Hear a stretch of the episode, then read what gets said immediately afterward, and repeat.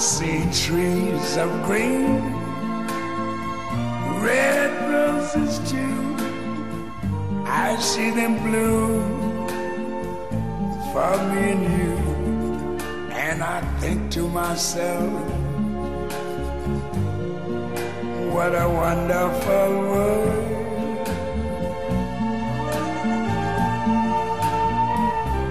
Mamma, io non ci credo. Non ci credo. Non ci credo.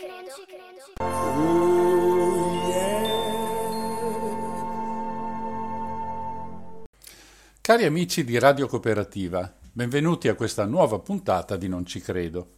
Continuiamo anche oggi a seguire gli studi, le ricerche, gli approfondimenti che enti, società, centri di studi e università producono su temi riguardanti l'ambiente. Cerco di offrirvi sempre relazioni aggiornate e le più recenti possibile. Questa sera ci affidiamo all'Università di Harvard di Boston, nel Massachusetts, e precisamente alla loro scuola di salute pubblica. Poi analizzeremo un documento dell'Agenzia europea per l'ambiente ed infine parleremo di prodotto interno lordo prendendo in esame un interessante articolo del professor Enrico Giovannini, che vi presenterò. Prima di cominciare ricordo che in questi giorni va in scena un'iniziativa molto importante e interessante del quotidiano La Repubblica, Green and Blue, quando l'ambiente incontra la scienza. Essendo ancora in corso mentre preparo questo intervento, ne darò conto nella prossima puntata. Ma andiamo con ordine e cominciamo ricordando che le musiche che ascoltate in questa trasmissione sono tutte copyleft prese dal grande contenitore rappresentato dal sito giamendo.com. E proprio da qui cominciamo. Una breve pausa e poi entriamo nel vivo della trasmissione. I've been crying all day cause I have big problems.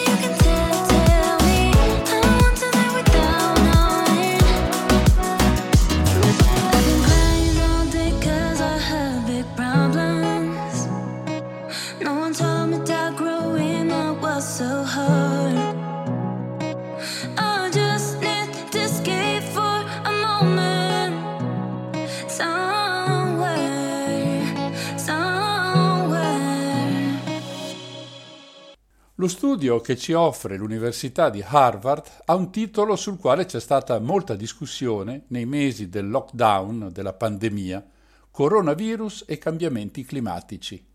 Il documento, davvero originale, risponde ad una serie di domande che chiunque può fare. Le pagine del loro sito sono in continuo aggiornamento mano a mano che nuovi quesiti vengono posti all'attenzione degli scienziati della Scuola di Salute Pubblica dell'Università. Sottolineo il fatto che quanto dirò non è tanto la mia opinione quanto la traduzione di quello che questi scienziati americani vanno affermando. Inoltre le considerazioni sono fatte per la situazione della pandemia negli Stati Uniti, ma io credo che non per questo sia meno interessante. Cominciamo dalla prima domanda, che è il cambiamento climatico influisce sulla trasmissione del coronavirus? Ovviamente non c'è alcuna prova che questo sia vero.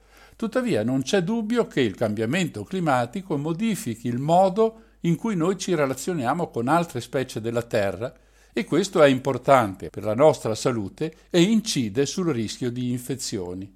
Ne abbiamo parlato nella scorsa puntata di Non ci credo a proposito della biodiversità e del fatto che, mentre il pianeta si scalda e diventa meno ospitale, con ampie zone che vanno verso la desertificazione o quantomeno la siccità, ci sono un sacco di specie che, pur di non estinguersi, cambiano aria e si muovono verso nord, cercando quella temperatura alla quale erano abituati e che, grazie al riscaldamento globale del pianeta, non è più tipica del loro habitat naturale.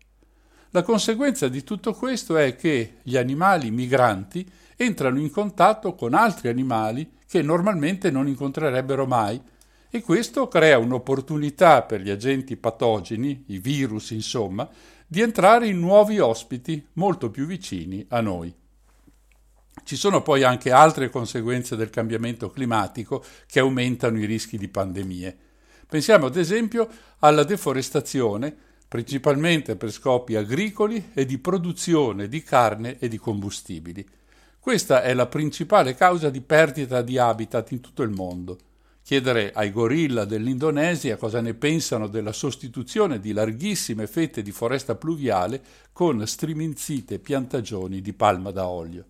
E siamo da capo, perché anche questi animali sono costretti a migrare e torniamo al discorso del contatto con altri animali o persone e della possibilità di condividere i germi. I grandi allevamenti di bestiame possono servire come fonte per la diffusione di infezioni dagli animali verso le persone. Come abbiamo visto nella scorsa puntata, una minore produzione e quindi un minor consumo di carne e una zootecnia più sostenibile potrebbero ridurre il rischio di malattie infettive emergenti e ridurre le emissioni di gas serra in atmosfera. Dunque, pur non potendo rispondere con sicurezza alla domanda, è chiaro che abbiamo molti buoni motivi per intraprendere tutte le azioni possibili per il clima. Una di queste è, senza alcun dubbio, quella che può migliorare la nostra salute e ridurre i rischi di malattie infettive. La seconda domanda posta al sito dell'Università di Harvard è questa. L'inquinamento dell'aria aumenta il rischio di ammalarsi da Covid-19? Questo fa peggiorare i sintomi? Qui la risposta è molto più articolata e si basa su un certo numero di altre ricerche, di cui darò conto tra poco. Quello che gli scienziati di Harvard hanno scoperto è che ci sono sur- sicuramente delle concause che favoriscono la malattia e che rappresentano un rischio più grande per la morte dell'individuo. Tra queste c'è anche la qualità dell'aria che respiriamo e quindi l'inquinamento fa indubbiamente la sua parte. E questo motivo prevale anche quando si prendono in considerazione la salute preesistente, lo stato socio-economico, la possibilità di accesso alla struttura sanitaria. Sapete che negli Stati Uniti avere o non avere un'assicurazione cambia tutto in quanto ad assistenza medica. Questo risultato è coerente con quello di una precedente ricerca che ha evidenziato nel fumo e nell'inquinamento i fattori di rischio più grandi per le infezioni respiratorie. Nelle zone più inquinate a pagare il prezzo maggiore sono i senza tetto e le persone che non hanno un filtro per l'aria nelle loro case, che non credo siano moltissime e poi dovranno pure uscire prima o poi. Per chi volesse approfondire, continua il team di Harvard, ecco una serie di ricerche sul tema.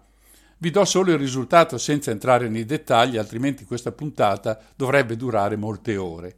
Ma prima una breve pausa musicale.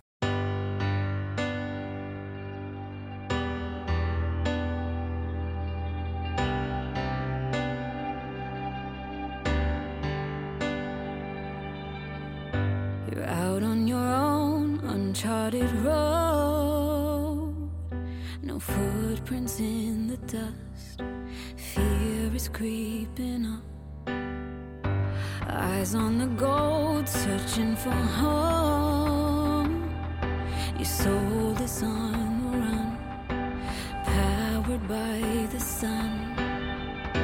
Breathe in, be strong, thick skin, brave on,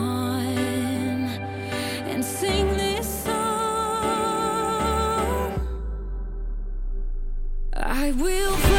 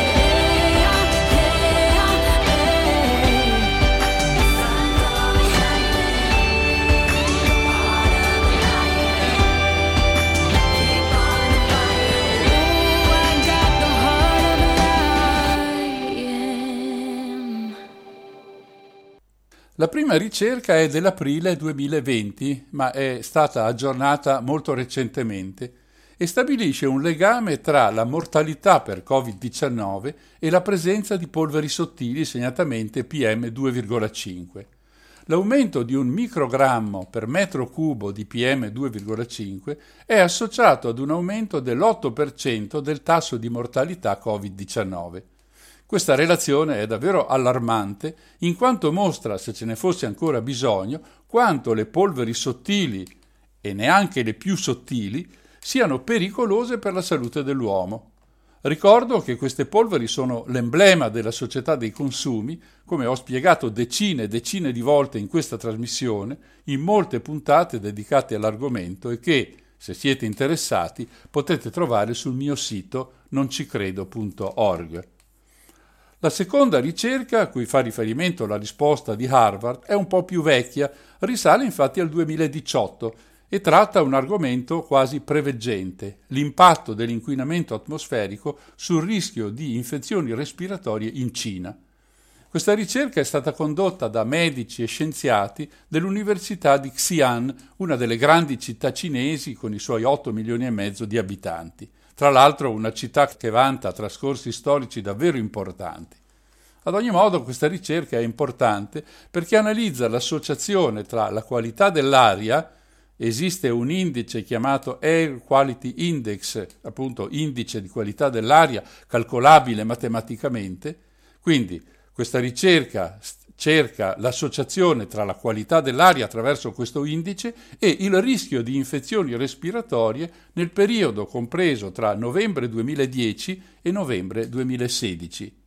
Io credo tutti sappiano che il problema dell'inquinamento atmosferico nelle grandi città cinesi è enorme, tanto che si è arrivati a vietare l'uso del carbone domestico per cuocere il cibo, ma in compenso si continuano a costruire centrali a carbone nel paese.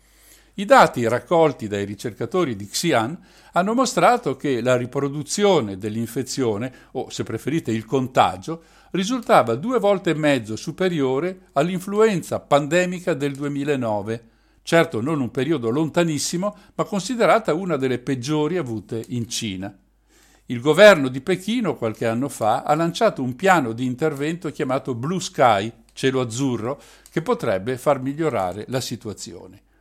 La terza ricerca ci riporta negli Stati Uniti ed è importante perché vi hanno partecipato ricercatori e medici di enti statali e varie università, tra le quali quella di Albany, la capitale dello Stato di New York, e di Potsdam e Rochester nei dintorni di New York City. Qui viene analizzata la relazione tra inquinamento dell'aria e insorgenza di infezioni respiratorie, anche da un punto di vista economico. Ancora una volta si è analizzato come le polveri sottili, le PM2,5 per la precisione, abbiano aumentato i casi di polmonite e di ricoveri nell'arco di una settimana con alti valori di queste polveri. La quarta e la quinta ricerca studiano il legame tra inquinamento e la diffusione del contagio in due gravi eventi pandemici degli anni passati, rispettivamente l'influenza aviaria nel 2015 negli Stati Uniti e la SARS in Cina nel 2003. Quest'ultima è particolarmente interessante perché il virus della SARS è proprio un coronavirus, come quello del Covid-19. Nel caso dell'influenza aviaria si calcolano anche i danni economici apportati da quella malattia che ha messo in ginocchio centinaia di fattorie in 15 stati, sto, stiamo sempre parlando degli Stati Uniti, e causato perdite per diversi miliardi di dollari. Per quanto riguarda lo studio cinese svolto dalle università di Shanghai, si è cercato di capire come un aumento di 10 microgrammi su metro cubo di varie sostanze inquinanti incidesse sulla mortalità causata dal virus della SARS, i risultati sono stati particolarmente duri per il biossido di azoto, l'NO2. Per i pochi che non lo sanno, ecco un passaggio da Wikipedia su questo gas, virgolette. Il biossido di azoto è un forte irritante delle vie polmonari. Già a moderate concentrazioni nell'aria provoca tossi acuta, dolori al torace, convulsioni e insufficienza circolatoria. Può inoltre provocare danni irreversibili ai polmoni che possono manifestarsi anche molti mesi dopo l'attacco. Chiuse le virgolette. Bene, i ricercatori cinesi hanno stabilito che l'aumento di 10 microgrammi su metro cubo di NO2, di biossido di azoto, porta ad un aumento di mortalità del 22%. I dati sono stati rilevati durante un mese a Pechino. Dunque la conclusione è questa. L'inquinamento è sicuramente un fattore aggravante nelle pandemie di tipo respiratorio e quindi anche nel caso del Covid-19. La terza domanda agli scienziati. Il caldo diminuirà la diffusione del virus? Ora che l'estate è passata possiamo rispondere con sicurezza, soprattutto guardando gli altri paesi dove i morti e i malati certo non sono diminuiti per questo. Il virus indebolisce col tempo, dicono gli scienziati, indipendentemente dal tempo che fa. Il contagio diminuisce se le persone sono responsabili e non stanno attaccate le une alle altre, soprattutto senza mascherina. Quarta domanda. Perché le infezioni sono in aumento negli ultimi tempi? La risposta è piuttosto chiara ed articolata, eccola. Negli ultimi decenni abbiamo assistito ad una tendenza alla maggiore comparsa di malattie infettive. La maggior parte di queste sono entrate nelle persone da animali, in particolare animali selvatici. Questa tendenza ha molte cause. Abbiamo enormi concentrazioni di animali domestici in tutto il mondo, alcuni dei quali possono ospitare agenti patogeni come l'influenza che possono far ammalare le persone. Abbiamo anche massicce concentrazioni di persone nelle città e questo facilita la trasmissione di malattie. E abbiamo la possibilità di viaggiare in tutto il mondo. In meno di un giorno possiamo raggiungere altri continenti e condividere quindi ampiamente i germi.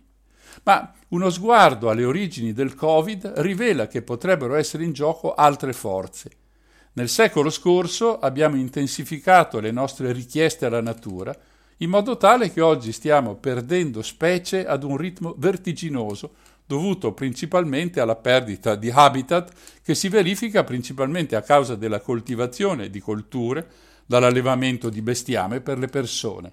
Con meno posti in cui vivere e meno fonti di cibo di cui nutrirsi, gli animali trovano cibo e riparo dove si trovano le persone e questo può portare alla diffusione della malattia.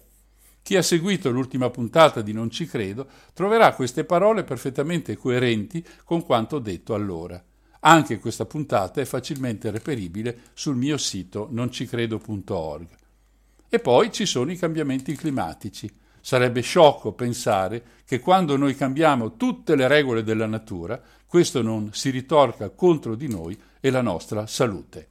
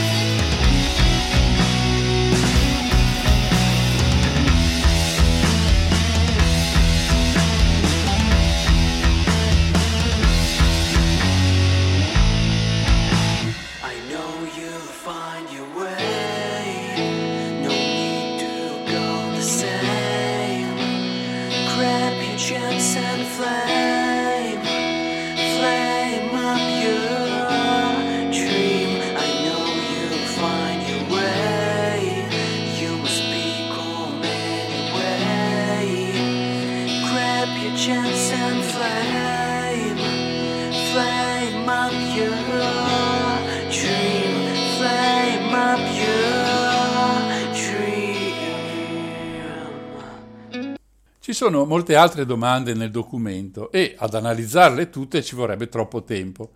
E poi molte risposte ripetono i concetti esposti fino ad ora. Quindi mi soffermo su due ultime questioni. La prima, domanda, quali azioni possiamo intraprendere per prevenire future epidemie? Risposta, possiamo fare molti investimenti intelligenti per evitare un altro focolaio. Le agenzie federali, statali e locali possono supportare la leadership e la scienza della sanità pubblica. Possiamo fornire maggiori fondi per la ricerca necessaria, risposta tempestiva alle epidemie e forniture per i test. E possiamo fare molto di più per controllare il commercio illegale di animali selvatici. Possiamo fare molto per il clima, ad esempio fermare la deforestazione. I ricercatori di Harvard a questo proposito dicono, virgolette, la recente epidemia di Ebola in Africa occidentale probabilmente si è verificata in parte perché i pipistrelli portatori della malattia erano stati costretti a spostarsi in nuovi habitat perché le foreste in cui vivevano erano state abbattute per coltivare alberi da palma da olio. Chiuse le virgolette. E poi le pratiche agricole da rendere sostenibili, ridurre le emissioni di gas serra, curare la salute delle persone e le loro diete. Negli Stati Uniti più del 30% è obesa e dal 5 al 10% ha il diabete. Insomma, quello che occorre fare, come ho avuto modo di dire recentemente, è una grande e violenta rivoluzione della società che, così com'è strutturata, non è più in grado di reggere l'urto di una qualsiasi pandemia. L'ultima domanda è, secondo il mio parere, quella chiave e dice il cambiamento climatico è troppo costoso da riparare? Questa risposta ve la voglio proprio leggere direttamente dal report di Harvard. Eccola, virgolette. Spendiamo poco più di 3 trilioni di dollari all'anno negli Stati Uniti per l'assistenza sanitaria e secondo alcune stime più della metà dei decessi negli Stati Uniti sono prevenibili in gran parte a causa dell'inquinamento, della dieta, dell'esercizio fisico e delle abitudini di vita come il fumo. Quindi pensa ai soldi che potremmo risparmiare semplicemente riducendo l'inquinamento atmosferico, mangiando meno carne e aumentando l'attività fisica nella nostra giornata, camminando o andando in bicicletta più spesso. Potremmo usare i risparmi per investire nella prevenzione del cambiamento climatico, in altre cose come l'istruzione e pagare salari equi. Quando si guarda a questa domanda da un punto di vista puramente finanziario, l'inquinamento atmosferico è un freno alla crescita economica e le soluzioni da affrontare sono state enormemente convenienti negli Stati Uniti. Nel 2011 uno studio dell'Agenzia per la protezione ambientale che ha esaminato i costi e i benefici del Clean Air Act ha rilevato che ogni dollaro investito per ridurre l'inquinamento atmosferico restituisce fino a 30 dollari in benefici. L'unica cosa che la nostra salute e la nostra economia non possono permettersi è non fare niente per il clima. Chiuse le virgolette. È possibile che qualcuno lo dica al presidente in carica e a quello che verrà?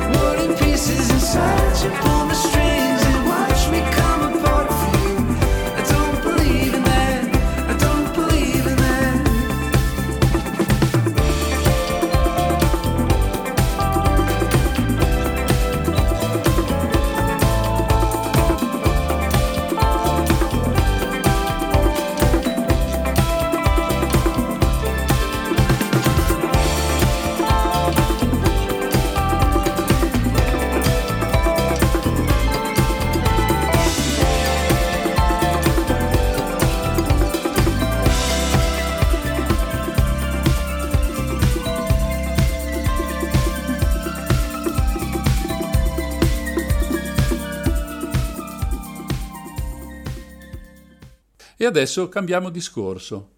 Mentre passavo da un sito all'altro di quelli che si occupano di ambiente, un titolo mi ha molto incuriosito.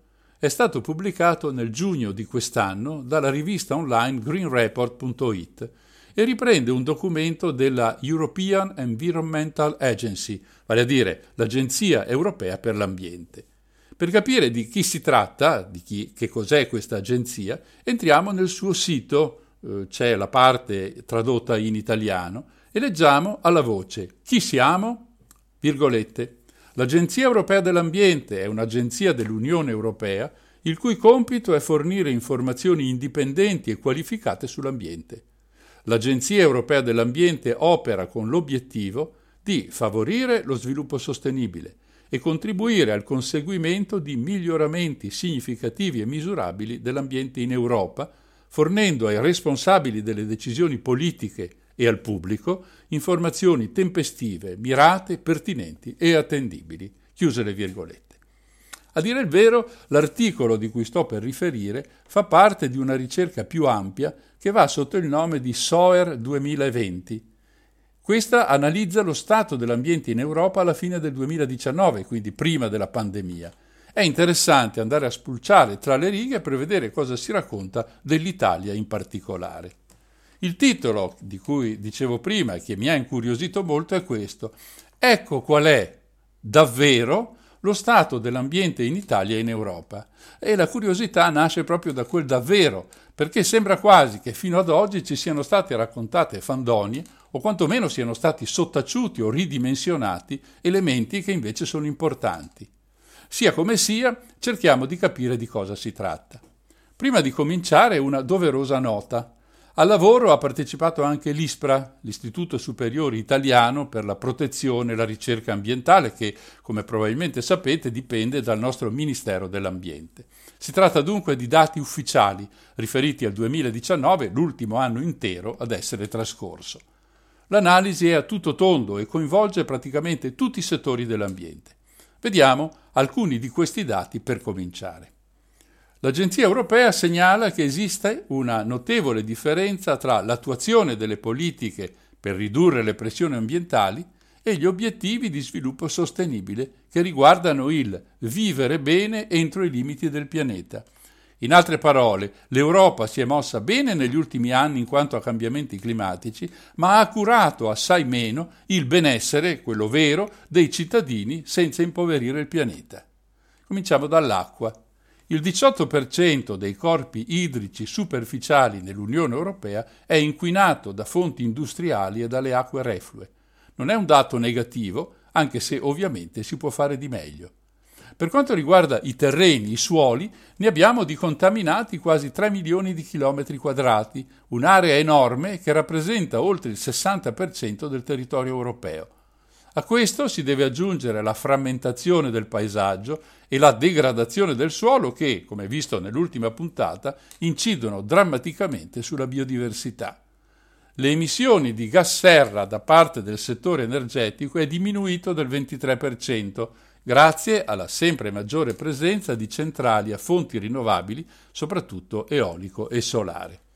Anche il riciclo dei materiali in Europa è in costante crescita, ma la produzione dei rifiuti rimane molto alta, segno questo che i cittadini continuano a consumare come prima e gli imballaggi continuano ad esserci, solo che adesso la popolazione è diventata un pochino più virtuosa e differenzia i rifiuti di modo che poi possano essere riciclati.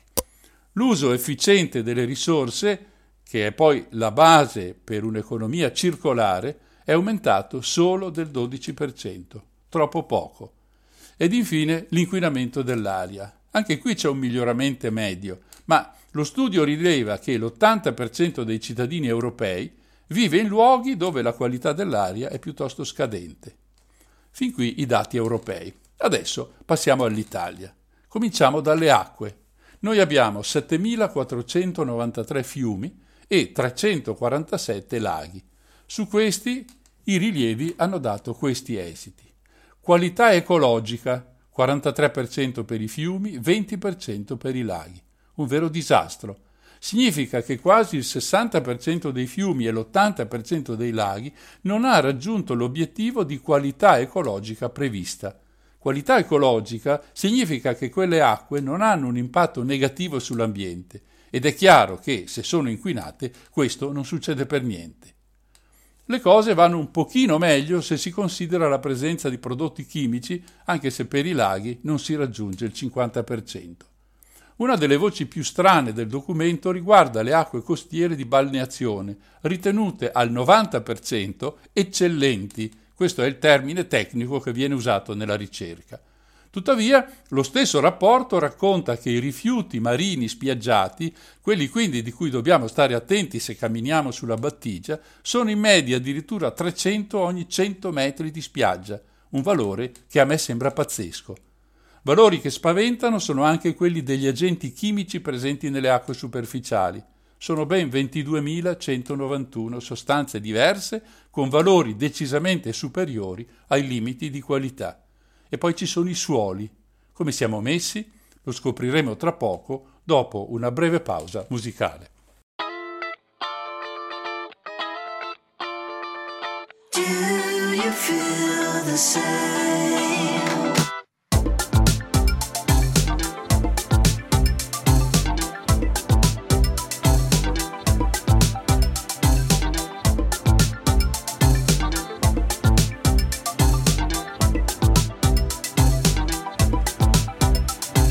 Show me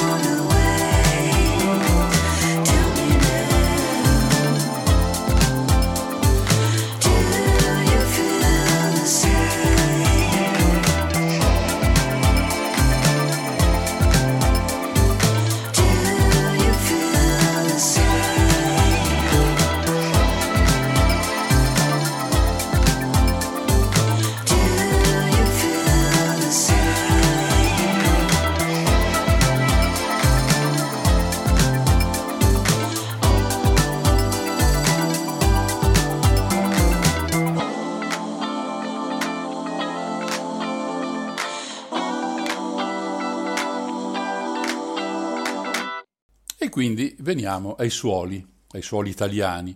Qui i problemi non mancano e sono elencati nel dossier come dei pugni nello stomaco.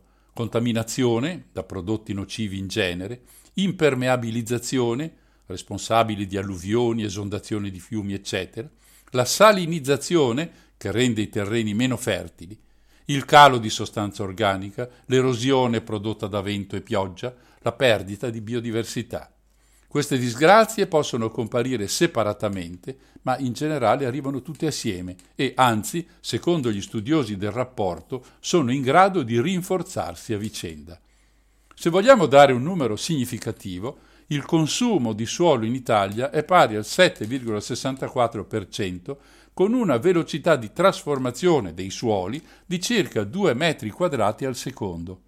Questo significa che mediamente ogni due mesi viene modificato un ettaro di terreno italiano. Che i terremoti siano legati al dissesto generale dell'ambiente non è del tutto chiaro, anche se ci sono alcuni studi che lo confermano. Del resto la Terra è un unico ecosistema e i cambiamenti indotti dai gas serra modificano sicuramente l'atmosfera, ma anche mari e oceani e, perché no, anche il suolo e il sottosuolo. Su questo punto ci sono molti articoli in rete, anche se, come detto, la connessione non è sicura.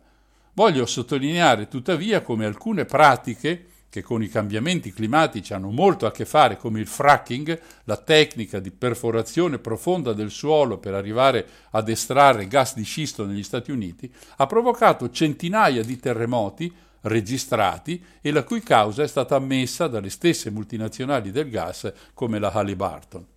Ma torniamo al nostro discorso, perché è chiaro, qualunque ne sia la causa, che anche i terremoti hanno un impatto sull'ambiente. Nel 2018 in Italia ci sono stati ben 2.433 eventi sismici con magnitudo superiore a 2, 16 con magnitudo superiore a 4. Ci sono inoltre stati 157 eventi franosi che hanno provocato 12 morti, molti feriti e molti danni ai terreni e alla rete elettrica. E adesso un tema di cui abbiamo discusso una infinità di volte. Il 2018 è stato l'anno più caldo con una temperatura media di 1,75 gradi Celsius superiore a quella di riferimento del 1990.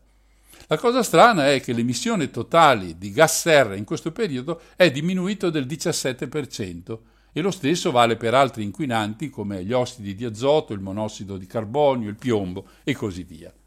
Nello stesso periodo, l'unico settore che ha visto aumentare la produzione di gas serra è quello dei rifiuti, con un aumento di circa il 6%. Negli altri settori si segnalano diminuzioni varie, 19% nel settore energetico, 14% nei processi industriali, 13% in agricoltura. Queste differenze, ricordo stiamo parlando di un lasso di tempo piuttosto lungo, di 28 anni, cioè dal 1990 al 2018, sono state ottenute grazie ad un consistente aumento di produzione energetica da fonti rinnovabili, dalla sostituzione di combustibili fossili con il gas metano e nell'industria da un serio incremento dell'efficienza energetica. E poi, diciamolo pure, anche la crisi economica degli ultimi dieci anni di questo periodo ha avuto il suo peso in tutto questo. Siamo invece messi malissimo in quanto al rispetto della qualità dell'aria per le polveri sottili. La maggior parte delle città italiane non rispetta i limiti imposti dalle normative europee sia per i PM2,5 che per i PM10. Ed infine, ma certo non meno importante, ecco la biodiversità. Il nostro paese, per la sua forma geografica così allungata e per la sua conformazione, mari, colline, pianure, ospita circa 60.000 specie animali, più di 12.000 specie vegetali. Molte di queste sono a rischio di estinzione, come abbiamo visto nell'ultima puntata di Non ci credo. I cambiamenti climatici sono una causa di queste perdite. Il documento dell'Agenzia europea e dell'ISPRA segnala che sono minacciate il 42% delle specie vegetali, il 23% dei mammiferi, il 19% dei rettili, il 36% degli anfibi, il 21% dei pesci cartilaginei, il 48% dei pesci ossei di acqua dolce e il 2% dei pesci marini. Anche questa è una catastrofe e altri dati ci preoccupano. Uno studio fatto sempre dall'Agenzia europea stima, dallo studio di diverse specie di uccelli migratori, che solo un terzo di loro è in grado di adattarsi ai cambiamenti del clima. Il quasi 70% restante o muore o emigra in zone più consone alla sua vita. Come già riferito anche nell'ultima puntata, l'introduzione di specie alloctone è un altro grave fattore di rischio per la biodiversità. La conclusione del dossier a questo proposito è piuttosto avvilente, ve la leggo, virgolette. La perdita di una specie equivale alla scomparsa di un codice genetico che incide sul capitale naturale. In Italia, infatti, si evidenzia che l'impatto della perdita di biodiversità è allarmante quanto il cambiamento climatico. Chiuse le virgolette. Un dossier di questa importanza, tuttavia, non può lasciarci con la sola analisi e con una serie di dati che, pur essendo impressionanti, ci dicono poco se non vengono affiancati i modi per rimediare. Ed in effetti queste indicazioni nel dossier ci sono. I ricercatori cominciano ricordando cosa è successo durante il lockdown. Non credo serva ricordarlo, abbiamo tutti assistito alla riconquista da parte della fauna selvatica di mari, canali e città. Abbiamo potuto ammirare acque più limpide e cieli più chiari. Questa è una dimostrazione del fatto che il modello economico pre-Covid non è sostenibile perché non tiene in alcun conto gli impatti sanitari, il danno ambientale e la conseguente perdita dei servizi ecosistemici. E il consiglio che viene dato mi sembra abbastanza ridicolo, nel senso che è quello che tutti sanno da moltissimi anni, diciamo dagli anni 70, e che sembra una di quelle frasi idiote pronunciate dalle miss che partecipano a qualche concorso di bellezza del tipo sono per la pace nel mondo. Per cos'altro dovresti essere? Il consiglio è di inventarsi uno sviluppo che crei benessere senza modificare l'ambiente, senza sacrificare altri esseri viventi.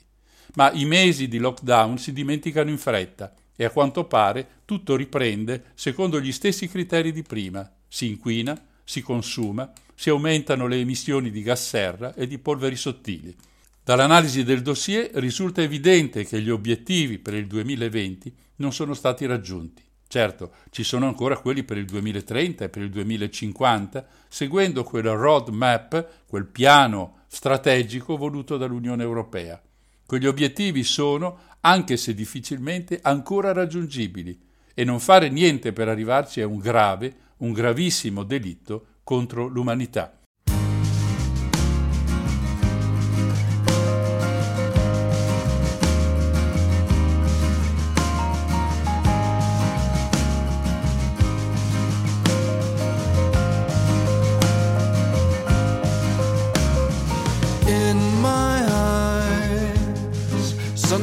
The water. I'm blinded by the spark and the flame. I'm saving this for home. Stay with me and breathe in the autumn.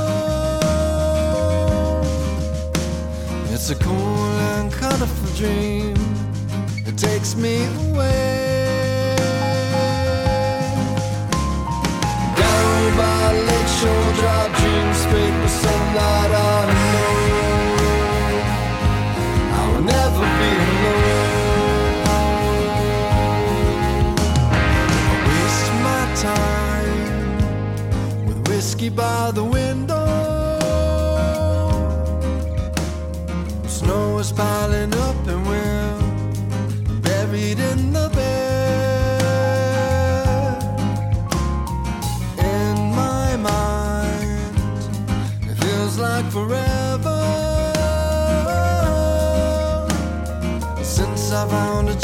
free.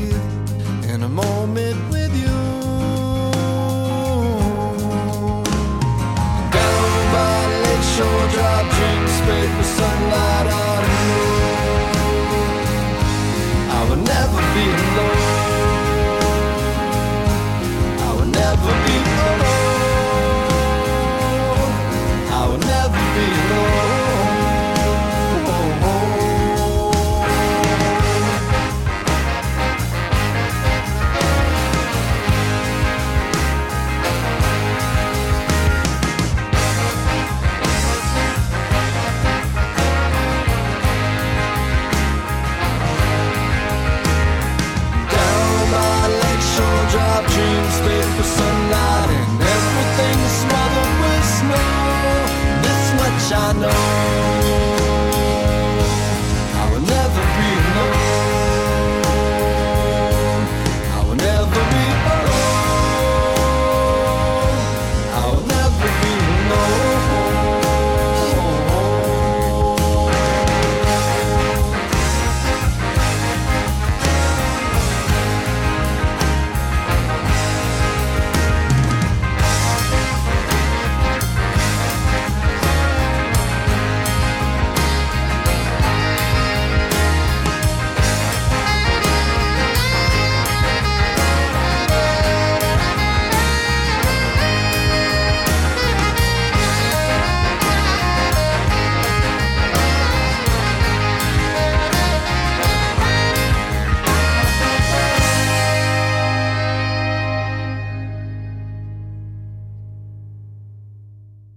Adesso cambiamo completamente discorso e parliamo di PIL, già proprio del prodotto interno lordo, uno dei totem dell'economia, un punto di riferimento per sapere, in ultima analisi, come siamo messi in quanto a produzione e consumo.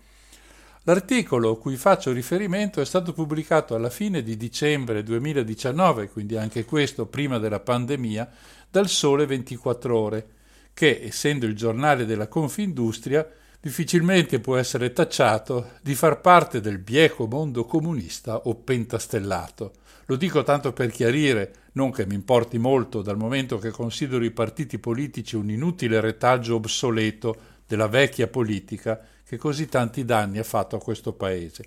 Il Sole 24 Ore dunque pubblica il 15 dicembre 2019 un articolo dal titolo Non di solo PIL è fatto il benessere. Una notizia eccitante, dal momento che sostengo dalla notte dei tempi che è proprio così, ma vederlo stampato e analizzato su un simile giornale ha mosso tutta la mia curiosità.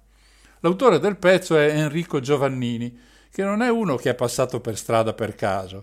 È stato per nove anni uno dei dirigenti dell'Ocse, l'Organizzazione per la cooperazione e lo sviluppo economico, l'Ocse appunto, è un'organizzazione internazionale di studi economici per i Paesi membri, paesi sviluppati avendo in comune un'economia di mercato, insomma del mondo capitalistico.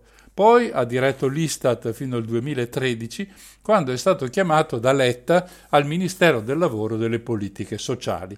Attualmente insegna statistica all'Università Tor Vergata a Roma e, tra i molti incarichi, è anche membro di quel club di Roma, nato da un'idea di Enrico Peccei, di cui vi ho parlato innumerevoli volte. Siamo dunque di fronte ad uno che sa quello che dice. Magari qualcuno può non essere d'accordo con lui, ma io mi fido della sua esperienza e della sua competenza e quindi mi fa piacere trasmettervi il suo pensiero al riguardo. Prima però facciamo una premessa, perché parlare di PIL senza sapere di cosa si tratta non mi sembra molto corretto. Faremo un giro lungo, ma alla fine, ve lo prometto, torneremo all'articolo del professor Giovannini. Prodotto interno lordo dunque. Ci sono diversi modi di misurare quanto un popolo consuma e sono state inventate grandezze economiche ed ecologiche opportune come il PIL ad esempio, che misura, per farla breve e molto semplice, quanta merce viene scambiata con il denaro e quindi quanta merce un popolo consuma. Questo significa, secondo l'opinione diramata dalla sala stampa dell'Occidente, che solo se il PIL è alto e aumenta noi stiamo bene, godiamo insomma di benessere. Questo modo di vedere le cose è opinabile perché non tutte le merci che vengono prodotte, vendute, consumate producono uno stato di benessere ai cittadini. Ricordo che benessere significa stare bene e il bene è un concetto che ha a che fare con tante situazioni, non solo quella di avere un grande televisore in casa. Ci sono merci che sono dei beni ed altre che non lo sono affatto. Le merci prodotte e vendute perché un terremoto ha devastato una regione non possiamo certo farle diventare un punto a favore del benessere di quelle persone. La benzina, le gomme, il fegato rovinato in autostrada perché siamo stati in coda per quattro ore, non si può certo dire che ci abbiano reso particolarmente contenti, eppure hanno fatto aumentare il PIL. Ecco dunque che si scontrano due modi diversi di interpretare il nostro benessere. Il primo, quello ufficiale, tiene conto solo della crescita economica in termini di affari fatti, senza preoccuparsi di distinguere tra quelli fatti per far star meglio le persone e quelli invece fatti per necessità, per disgrazia, per sfiga e via dicendo. In questa ottica c'è anche qualcosa che non suona benissimo. La logica economica vuole che il PIL cresca indefinitamente, tanto che in tempi di crisi non si fa altro che parlare dei valori negativi di questa crescita. Ora, questa situazione, per essere possibile, dovrebbe disporre di infinite risorse, ma le risorse infinite non sono.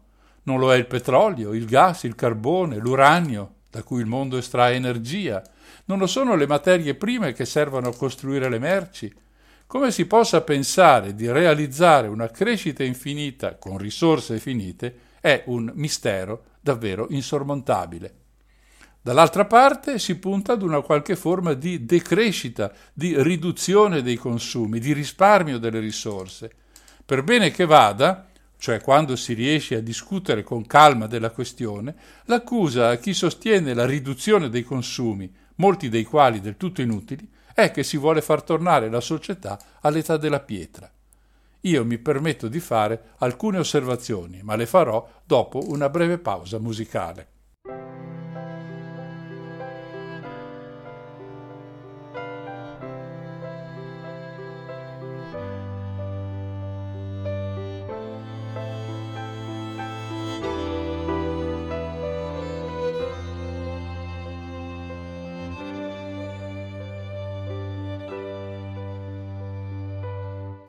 Saw you dancing with the waves. I saw the wind play with your hair.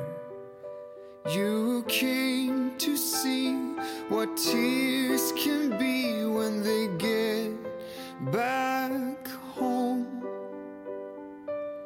I saw you asking what to know, what to believe, and where to go. And your heart beat fast when you realized we would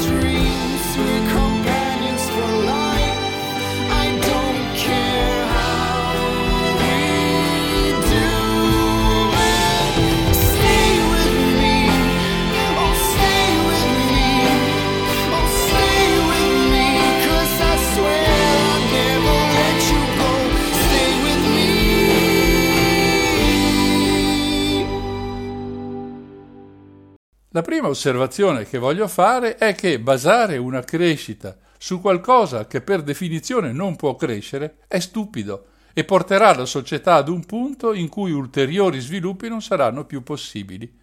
Quella società, convinta dalla religione del PIL, non sarà preparata a questo e dovrà necessariamente regredire e tornare allora sì a qualche età più antica. A suffragio di questo chiedo di riflettere su cosa potrà succedere quando il petrolio non sarà più estraibile perché non ce n'è o perché l'operazione sarà troppo cara. Come fabbricheremo gli oggetti che oggi sono tutti in plastica? La seconda osservazione è che il modo di ragionare degli adoratori del PIL è davvero molto ma molto egoista. Essi infatti pensano solo a se stessi, al loro benessere e mai a quello del pianeta.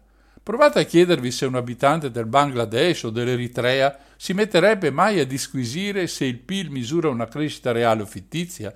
Certo, possiamo fregarcene altamente di quello che succede nel resto del mondo.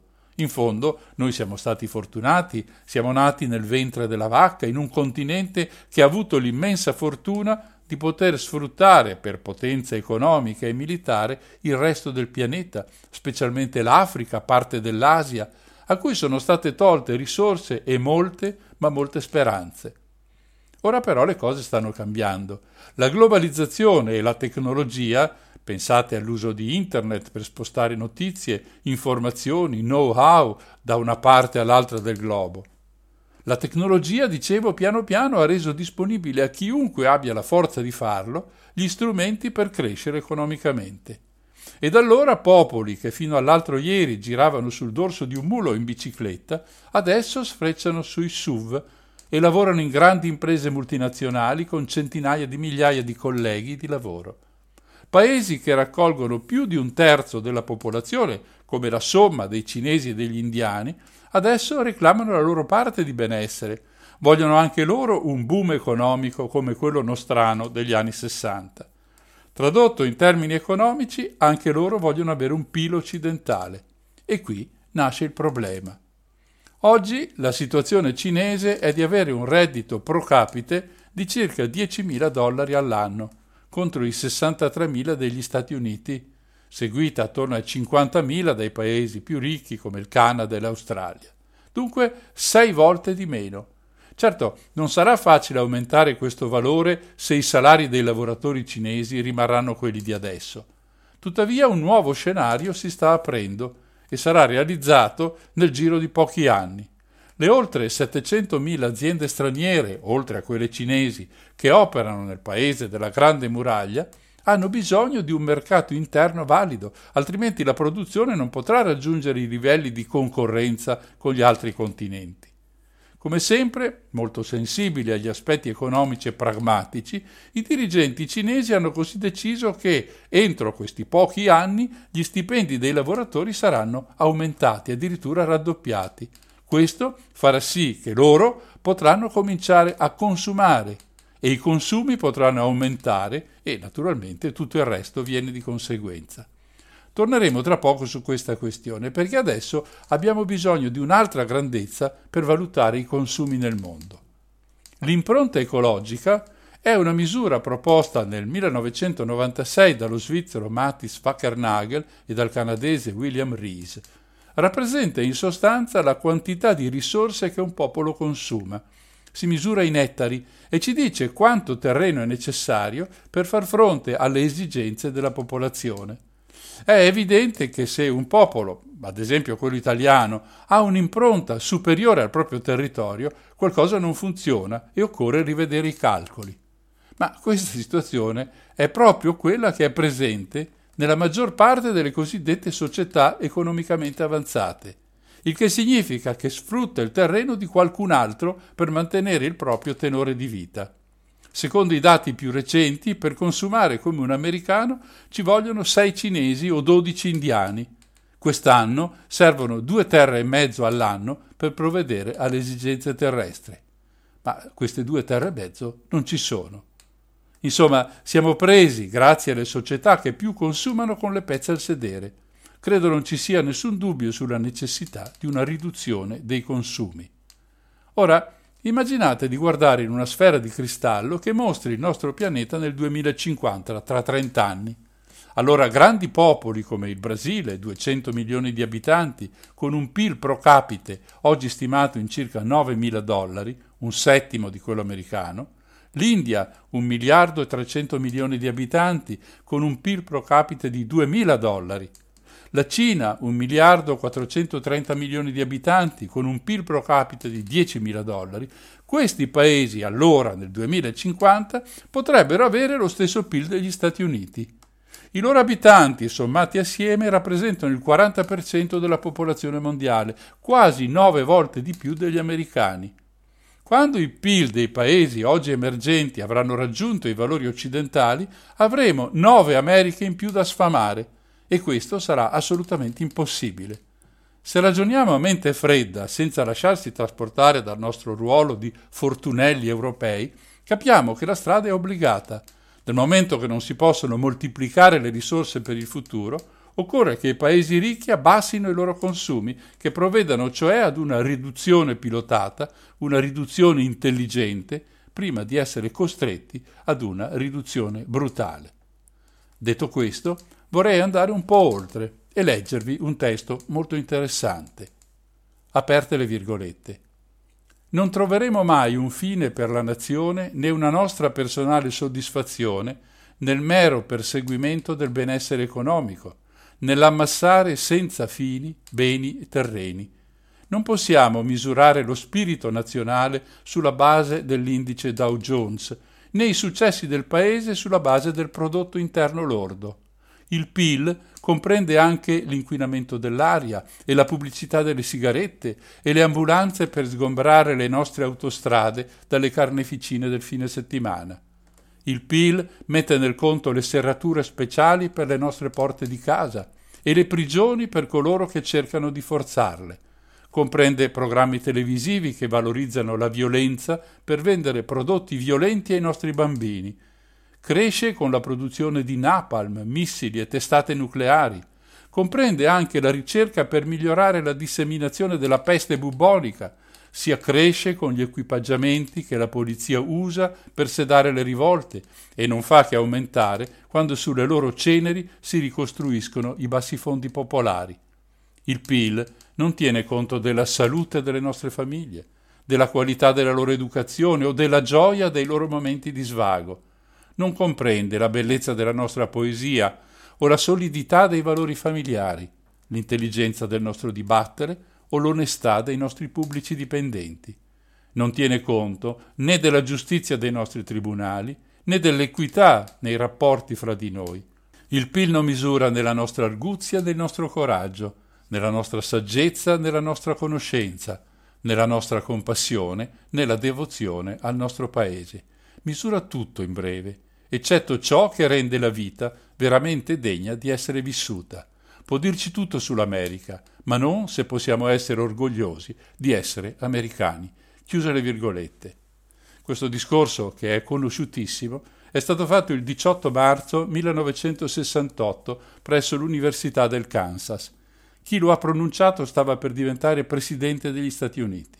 Ve l'immaginate quale impatto un simile personaggio poteva avere sulle multinazionali o sulle grandi banche o sulle grandi lobby dell'energia, delle armi, dei medicinali e per di più nel bel mezzo di una inutile guerra dall'altra parte del mondo? No, meglio farlo fuori, cosa puntualmente avvenuta tre mesi dopo, il 6 giugno dello stesso anno. Era Bob Kennedy.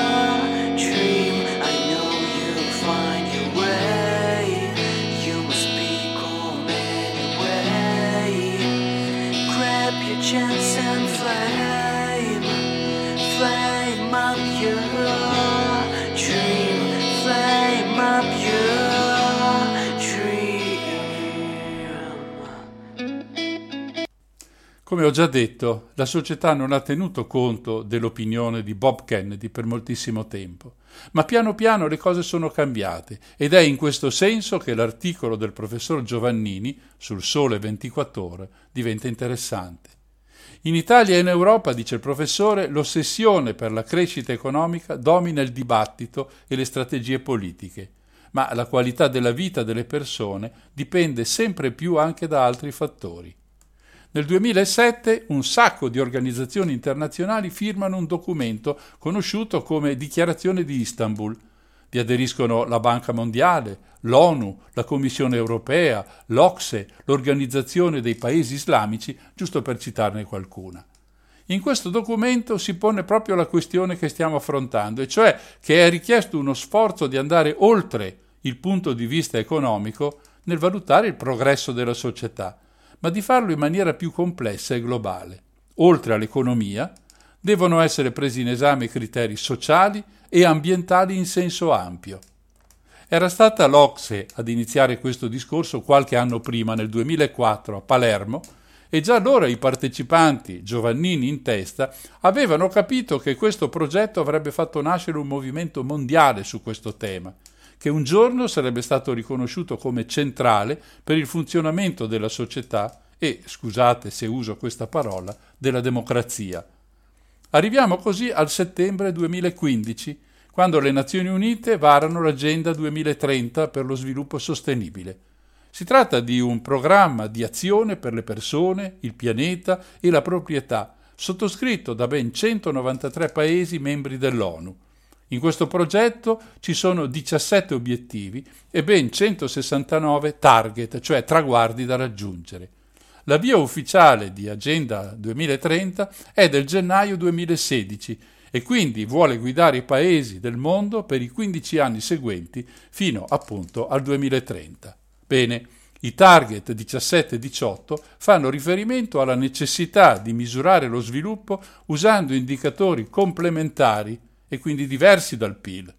Nel frattempo, nel 2010 Istat e CNEL, il Consiglio nazionale dell'economia e del lavoro, lanciano il progetto che vuole definire gli indicatori per il benessere equo e sostenibile. Questo mette l'Italia all'avanguardia nell'opera di programmazione.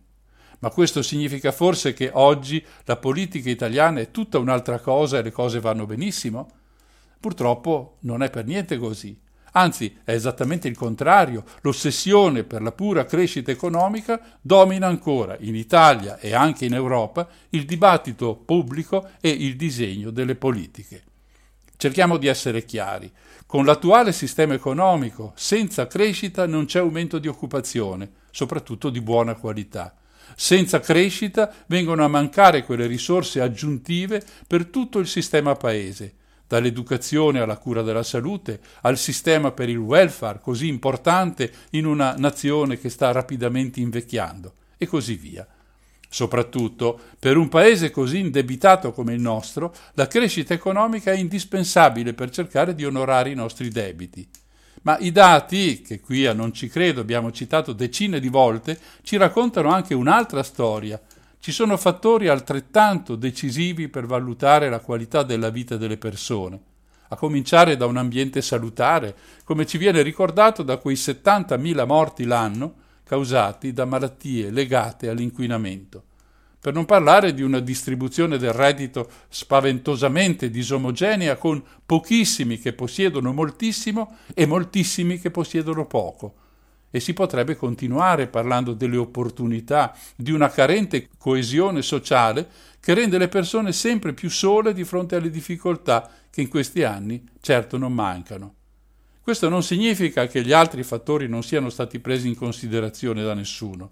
Ci sono responsabili e buoni comportamenti di cittadini, di aziende, di amministrazioni, ma quando si affronta la realtà analizzando ad esempio una legge di bilancio o le ricette politiche dei partiti, di tutti i partiti, ecco che la visione è quella del Novecento, vecchia e obsoleta e soprattutto del tutto inadeguata rispetto alle sfide del XXI secolo.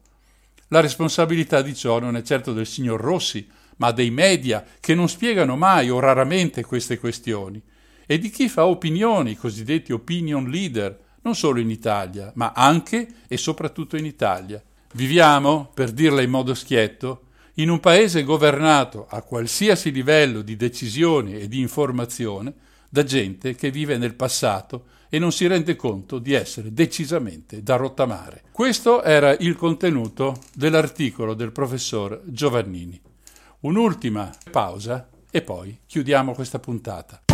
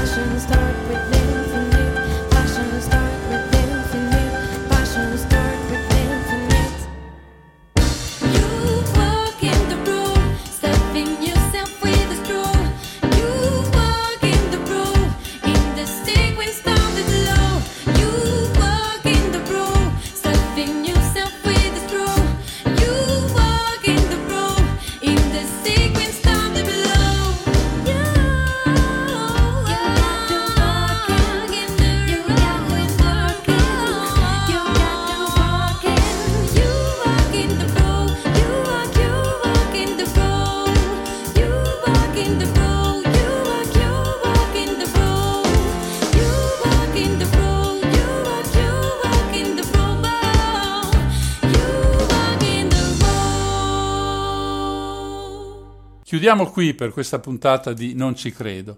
Abbiamo seguito tre studi diversi tra loro, ma tutti recenti e interessanti, la vita del pianeta e dei suoi abitanti. Tra poco andrà in onda una puntata di Infinitamente Blues, durante la quale vi presenteremo i cantanti e le musiche di una delle etichette musicali più storiche che siano esistite, la Stax di Memphis. Vi aspettiamo per questo alle 22.30.